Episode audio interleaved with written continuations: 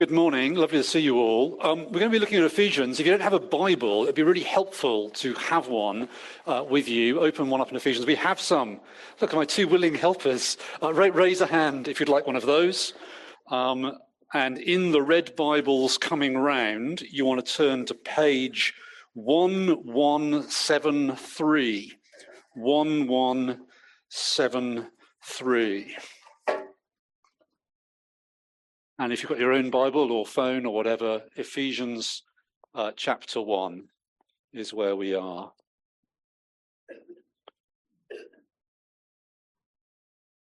There's a, there's a high demand for Bibles this morning. We'll wait for everyone to get one.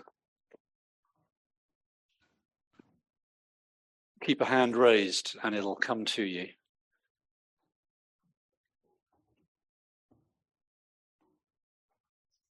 Great, thank you very much. Ephesians uh, 1, we're just going to read the first two verses um, and then I'll explain some things. Ephesians 1, verse 1 Paul, an apostle of Christ Jesus by the will of God, to God's holy people in Ephesus, the faithful in Christ Jesus. Grace and peace to you from God our Father and the Lord Jesus Christ. Uh, well, it's New Year, and uh, at New Year, of course, lots of people make New Year's resolutions. Anybody made a New Year's resolution? Anybody? Any, yeah, there's one, one little tentative hand. Are we, are we not a New Year's resolution group? Paul, Paul, what's your New Year's resolution? Clear the loft. There you go. I actually, I'd actually thought about clearing the loft kind of over the Christmas break, and then just I went up once. I looked in and just went, "Oh my goodness." I just came down again. It was great. Rachel, come to church more. What a great New Year's resolution. Any, any other New Year's resolutions? Anybody got any? No? It's obviously the time of, you know, it's the classic thing to do. Um, you know, the classic ones obviously involve like exercise or something, going to go to the gym more, maybe how we spend our time. I'm going to work less, maybe take up a new project. I'm going to, I'm going to learn a language, learn an instrument, something. And of course, it can be a good moment to decide to do something new. It's interesting, for some people, New Year's resolutions are more significant than that. They're like an attempt to turn over a new leaf, to kind of restart life, almost recreate life. It reminds me of an old boss I had when I worked at the hospital. He came in one day uh, wearing a new suit, uh, new haircut, new glasses, it kind of, you know, whole new sort of image. And I, I commented on his new appearance and he said, he stood there and he went, it's a whole new me. Of course, it wasn't actually. It was the old him in new packaging, as it were. He hadn't actually changed very much. And, and many of our attempts to change things, and particularly probably with New Year's resolutions, are quite like that. You might take up some good things, some enjoyable things, but they are kind of external add-ons. They don't change who we really are. The book of Ephesians that we're starting today describes a genuinely new life, a whole new me a whole new you, a whole new us.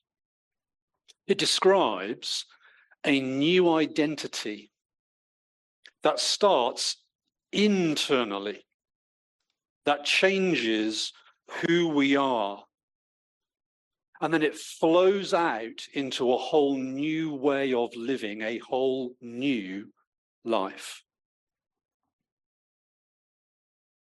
So we're starting this series in Ephesians today. I'm just going to introduce the book and kind of set it up for us, and we'll get into it properly next week. Uh, verse 1 said, Paul, an apostle of Christ Jesus by the will of God. An apostle is like an official representative, someone sent by someone who speaks on behalf of that person. And Paul is an apostle of Christ Jesus. He's been sent by Jesus to speak for Jesus. And he has that position by the will of God. He didn't, he didn't choose the job, he didn't apply for the job. God picked him and appointed him. And so it's a letter from Paul in that capacity as an apostle, someone speaking for Jesus. And you probably know Paul writes quite a number of the letters in the New Testament. Uh, they come following Jesus' life and death and resurrection and ascension. And what the letters do is look back on that and explain it to us. This is who Jesus was. This is what he achieved. This is what God did through him. This is what it means. This is what it means for you. So it's a letter from Paul to people in Ephesus. So let's have a quick look at a map, just show you where Ephesus is, you can on the screen. There's modern day Turkey, and Ephesus is right on the uh, the uh, western coast there, uh, near the Aegean Sea. Um, it was a bustling, busy, important town in its day. It's uh, it's not that today. It's a ruin, but there are quite significant ruins. If we go on to the next picture, I've got a picture of some of the ruins today. There you go. Uh, that big building on the left with the pillars, that was the library in Ephesus. That would have been standing in Paul's day. He would have walked along these streets because he spent time in Ephesus. He was there for at least a couple of years, teaching, uh, uh, shepherding the, the, the, the small church there. And now, sometime later, he writes to them. Let me um, sum up the letter for us with a couple of points which revolve around that idea of identity and new life we began with. First of all, Ephesians are going to help, it's going to help us know who we are in Jesus. Verse 1 said, To God's holy people in Ephesus, the faithful in Christ Jesus. Do you see there are two kind of um, locations for God's people in that verse? Do you see them? They live in Ephesus and they live in Christ Jesus. Uh, physically, they live in Ephesus, just like we physically live in Cambridge or nearby. Spiritually, they live in Christ Jesus. And that phrase, in Christ, or in Him, or in Jesus, that's a key phrase in the whole letter. It's used something like 27 times throughout the letter. In Christ. Are we going to see some of this next week? In fact, we saw some of it as we read some verses earlier in the service. Just glance on to verse 1, where Paul begins with this pray, uh, verse 3, I mean, to praise be to the God and Father of Lord Jesus Christ, who's blessed us in the heavenly realms with every spiritual blessing in Christ. God's blessed us. Where's He blessed us? He's blessed us in Christ. For He chose us, verse 4, in Him, in Christ. And on it goes. All the things that God has given us and done for us come in Christ. And that is the, the location, the description of the people he's writing to. They live in Ephesus and they live in Christ. You see, God has worked through Jesus, through his life and death and resurrection, and he's done something there. And the key thing now is, is that people like us get connected to what he's done. We get connected to Jesus, get connected to his work in Jesus. And that, that's what Paul is meaning when he says in Christ. You're connected to Jesus, and you're when you're in him, what is true of him and what God has done in him becomes true of you. Think of um, uh, think of flying. We, we can't fly by ourselves, but a plane, a plane can go down the runway and it takes off and it flies. If you are in the plane, you take off and you fly. What is true of it becomes true of you. So in Christ, what is true of him becomes true of us. We're going to see later on that, that, that Christ is, is raised from the dead and lifted up and exalted to the right hand of God. And then we're told that, that those who are in him are given new life. They are raised and they are seated at the right hand of God in him. Mm-hmm. We're told that Jesus is, is God's son who, who calls him father. But if we're in him, we're adopted and we become his children. And we can call him Abba, Father, because we're in Jesus and we have the same position as Jesus. We'll see that if we are in Christ, we are forgiven, we are redeemed, we're given new life. If we're in Jesus, we're connected to Him. And if we're in Him, it's a whole new me. It's a whole new you. It's a whole new us. How do we get connected to Jesus? Well, that happens by believing in him. And that's in the phrase in verse one, the faithful in Christ Jesus. That is the, the, the believers, the ones who have faith. And we'll see more of this in a couple of weeks' time. If you glance down to verse 13 of chapter 1, and you also were included in Christ when you heard the message of truth, the gospel of your self salvation, when you believed, when you had faith, you were marked in him with a seal, and so on. We hear the gospel message, we understand something of who Jesus is and what it is he's done, and we believe in him. We respond in faith, we trust him for the salvation he offers. And when we do that, we are included in Christ, and what is true of him becomes true of us. If, if, if, you're here considering the Christian message, if you're if you're thinking about Jesus, this is the offer of the gospel for you to to hear about Jesus, to understand something about Jesus, and then to respond by believing in Jesus. And if you do, you get connected to Jesus and what is true of him becomes true of you. Christians are those who are in Christ. We have a new identity in him. If you believe in Jesus, you, you are in Cambridge and you are in Christ. And one of Paul's main concerns in this letter is that people realize, know, get hold of what is true of them because they are in Christ. So, for example, he uses a key description here in verse 1. He says, To God's holy people in Ephesus, the believers who are in Christ.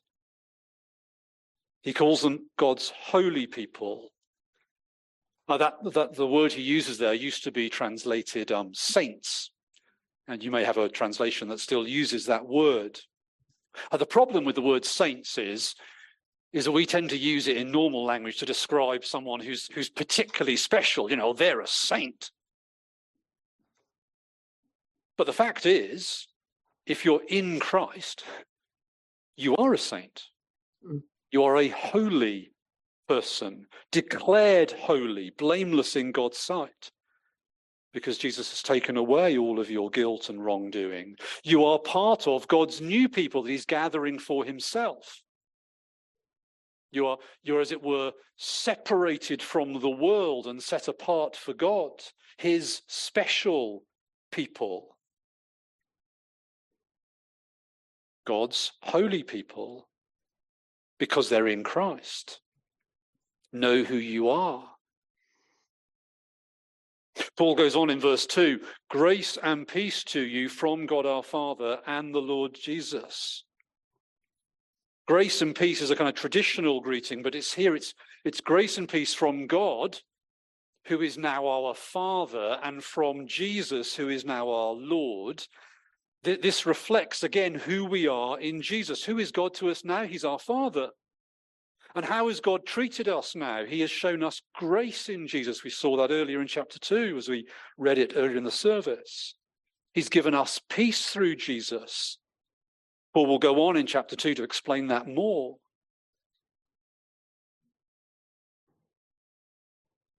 Paul's great concern in this letter is that people realize who they are in Jesus, that they realize what is true of them, that they know their new identity in Him. The first three chapters of the letter are basically all about this. And you could use that same sort of heading. Where's our heading gone, Emmanuel? There we are. Know who we are in Jesus. That, that, that's true of all of the first three chapters. It's, it's like they're sitting on a kind of treasure chest. And that treasure in that chest is all that is true of them because they're in Jesus. Mm-hmm. And what Paul does in the first three chapters is he opens up the chest and he takes out treasure after treasure and says, That's true of you in Jesus. And that's true of you in Jesus. And he's done this for you in Jesus. Oh. This is who you are in Jesus. So the first three chapters contain no commands. It doesn't tell you to do anything. No. Actually, it's not quite true. It tells you to do one thing. It tells you to remember what you were before you were in Jesus. But that's just by way of contrast. It doesn't tell you to do anything. It just tells you to get hold of what is true of you. Realize who you are. Know who you are in Jesus. And our hope as we study Ephesians is that we will then discover afresh the riches of who we are in Jesus. To take the treasures out of the chest and go, look at that. That's true of us because of Jesus. This is what God's achieved for us in Christ.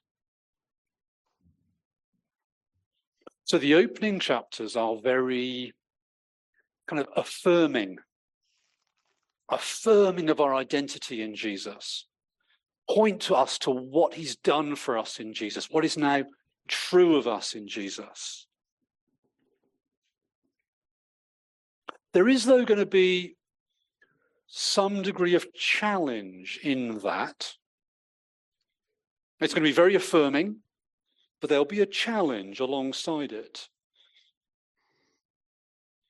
I think this is particularly so for where our culture is at and what we will absorb about the whole area of identity and who we are. Our culture is very keen on, on knowing who we are and, as it were, being, being true to yourself. Uh, know your identity, discover it, even create it. Be you, we're told. And only you can decide who you are. Well, in Ephesians, we're going to be told about the most wonderful identity, the most glorious truths. But they're going to be truths and identity that is given to us, mm-hmm. not created by us. You can't say, I've made myself this. You say, Jesus has won this for me. You can't say, I'll decide who I am. God declares who you are in Christ. Now that's wonderful. That's glorious because it's not dependent on us, it's dependent on Jesus. And it's given to us a as a gift that we don't have to earn or deserve. And yet it requires us to humbly say, Thank you and accept who we are in Christ. The challenge then is not being willing, not kind of standing aside and going, I want to decide who I am and what is true of me, but to accept it from Him.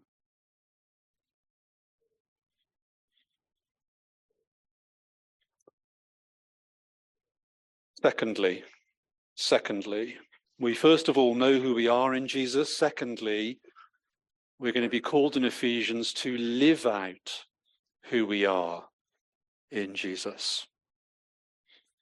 As we saw in our reading through, the, the second half of the book changes in focus. Just turn over to chapter 4, chapter 4, verse 1. Paul says, as a prisoner for the Lord, then I urge you to live a life worthy of the calling you have received. Live a life worthy of who you are in Jesus, of what is true of you in Jesus. This is who you are, and so this is the life you should live. You know, in some professions like the the army or something, uh, people can use the phrase you could be charged with um, conduct unbecoming. It's like conduct unbecoming to being an officer or something. It's in other words, it's conduct that doesn't fit with your position, with who you are. If this is who you are, you shouldn't act like that. And this is this is like the opposite. This is like, well, this is who you are, so this is how you should act. And you shouldn't act like this. This is who you are in Jesus, so there is a new way of life. And so there are things that you don't do now and things that you do do. Now, it's not, not as a kind of external bolt on, like, you know, now, now just try and live this way. It's, it's, it's, it, it's, it's a living out of what is now true of you. Paul talks about our old self and our new self and says, live out the new you. But we need to be urged to live it out. It won't just happen by itself. So he says, I urge you to live this life. We need to be told what it's like. He's going to spend three chapters describing it to us.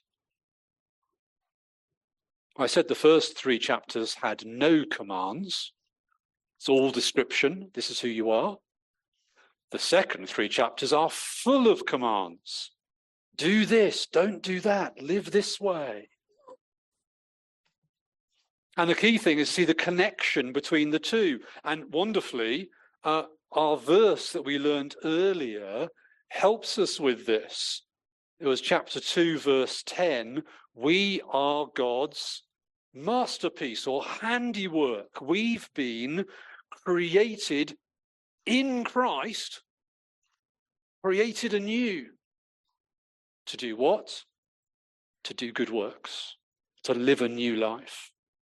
You've been given new life, you live a new lifestyle. You imagine um, uh, uh, an orphan who is adopted. Run with me. Imagine an orphan who maybe lived on the street and was begging and stealing and whatever, and now they're adopted in a family, they're part of a family. They'd have to live, learn to live out a new life, break old habits learn new habits, live out a whole new set of relationships. But it, it's not simply someone saying to them, stop living that way, live this way. It's someone saying to them, this is who you are now. This is what's true of you now. So this is the life that flows. It is living out their new identity. So glance on to chapter 4, verse 17. So I tell you this and insist on it in the Lord that you must no longer live as the Gentiles do, that is, those who don't believe in Jesus, in the futility of their thinking. They're darkened in their understanding and so on. That's what your old life was like. That's the old you, and you mustn't live that way anymore. He goes on to say in the following verses, You've taken off that old you, you've put on the new you in Jesus. And so you live differently. Give you a couple of examples. Uh, chapter 5, verse 3. Chapter 5, verse 3. But among you there must not be even a hmm. hint, hint of sexual immorality or of any kind of impurity or of greed. No, no sleeping around, uh, no impurity, no greed. Why not? See what, how he describes it. Because these are improper for God's holy people. Who are you? Verse 1 of chapter 1 you're God's holy people. That's who you are now. You've been set apart from the world. You've been made holy in Jesus. And so there are things that don't fit now. These are improper. Get rid of them. Another example, he says at one point in chapter four to put off falsehood and to speak truthfully, right? So don't lie, speak the truth to each other. So if you're visiting us and you wonder what's going on, the lights are motion sensitive, and so they occasionally turn off by themselves. If I keep on walking, they might come back on. Speak truthfully, don't lie. You think what reason might you give someone not to speak, not not not not to lie? Why what what reasons would you, you know, if you wanted to convince someone not to lie, what what might you say? Come on, respond. Tell me the truth. Yeah, Tim. Tends to come back on you, tends to have bad consequences, so don't lie because of that. Any other reasons why you don't lie? You can hurt other people because of it, still damage people. Yeah. Any other reasons, Tim? They won't trust you. Lots of reasons. And we could say lying's wrong. We could say God is a God of truth, so don't lie. But when Paul says, don't lie, chapter 4, verse 25, he says, Speak truthfully to your neighbor. Why? For we are all members of, this, of one body. What? And what he's doing is reflecting who we are in Christ. What's happened to us in Christ is we're not just recreated individually, we're made into a body together. We're united together as his people. And so he says, don't lie to each other because you're united now. You treat each other differently. He doesn't mean it's okay to lie to someone else outside the church. He's emphasizing how wrong it is. It's like it's like saying to your kids, you know, don't squabble, don't hit each other. You're, you know, you're brothers. I'm not saying it's okay to hit someone who isn't your brother, but it's it's utterly wrong because of the relationship between you. So don't lie to each other because you've been united in Jesus. So, chapter two will have a whole load of stuff about how we're united together in Jesus. Chapter four says, so this is how you live together as the church.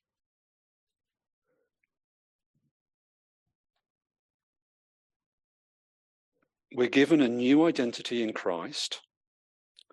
We live out what is now true of us in Jesus.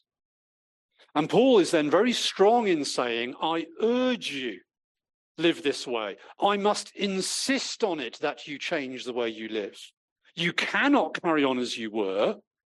And at the same time, it is something that is now kind of true of you as you're living out being God's holy people, being his body. And this is what makes Christian life, living out the Christian life, um, so, so, different to other ways. Like, like this is utterly different to like moralism or legalism, where you just say, here's a set of rules, live this way. This, this isn't that because you're being called to live out who you actually are. This is like growing up, becoming yourself more fully and truly. You know, later on, for example, he'll use the image of darkness and light and say, well, you were in the darkness, but now you're in the light. So now you live in the light. You don't do the deeds of darkness. You're living out who you truly are. But it's also why the Christian life isn't a life of just license and liberty where you can just say, I'll do what I like. I'm forgiven by Jesus. I'll just carry on living as I wish. No. You can't carry on. You've, you've been made light, so you live out life in the light. You're God's new creation, his masterpiece, so you do good works. We have a new identity, there is a new us, and we live it out in a new life together. So, my first hope in our studying Ephesians is that we will discover afresh who we are in Christ, what is true of us. Our second hope in studying Ephesians is we'll be directed together as to what our new life looks like and urged together to embrace it and live it out. I said the first half will feel affirming. This is who you are in Christ. But it'll have a challenge as to whether we'll accept it. The second half will feel more challenging. live like this, don't do that. But it will actually have a great encouragement to it. This is living out who we are supposed to be. We're told in chapter 4 that our new self is created to be like God in true righteousness and holiness. God created us in his image in the first place, in true righteousness and holiness. Actually, what we've done is, is corrupted and distorted who we are. And in Christ, we are being recreated as to what we are supposed to be. You know, our culture will um, sometimes speak about um, being the best version of you. You know, only you can do you, be the best version of you. If you heard that sort of language. Actually, that's exactly what this is. In Christ, we will be the best version of ourselves because it is who we were made to be. We are to know who we are in Jesus, and we are to live out who we are in Jesus. We just got a couple of minutes. Let's just take a couple of moments to reflect uh, with your neighbor for a second. Anything particularly strike you from that? Anything particularly encourage you from that? Just a couple of moments to reflect, uh, and then we're going to sing together at the end. Just talk to your neighbor for a second.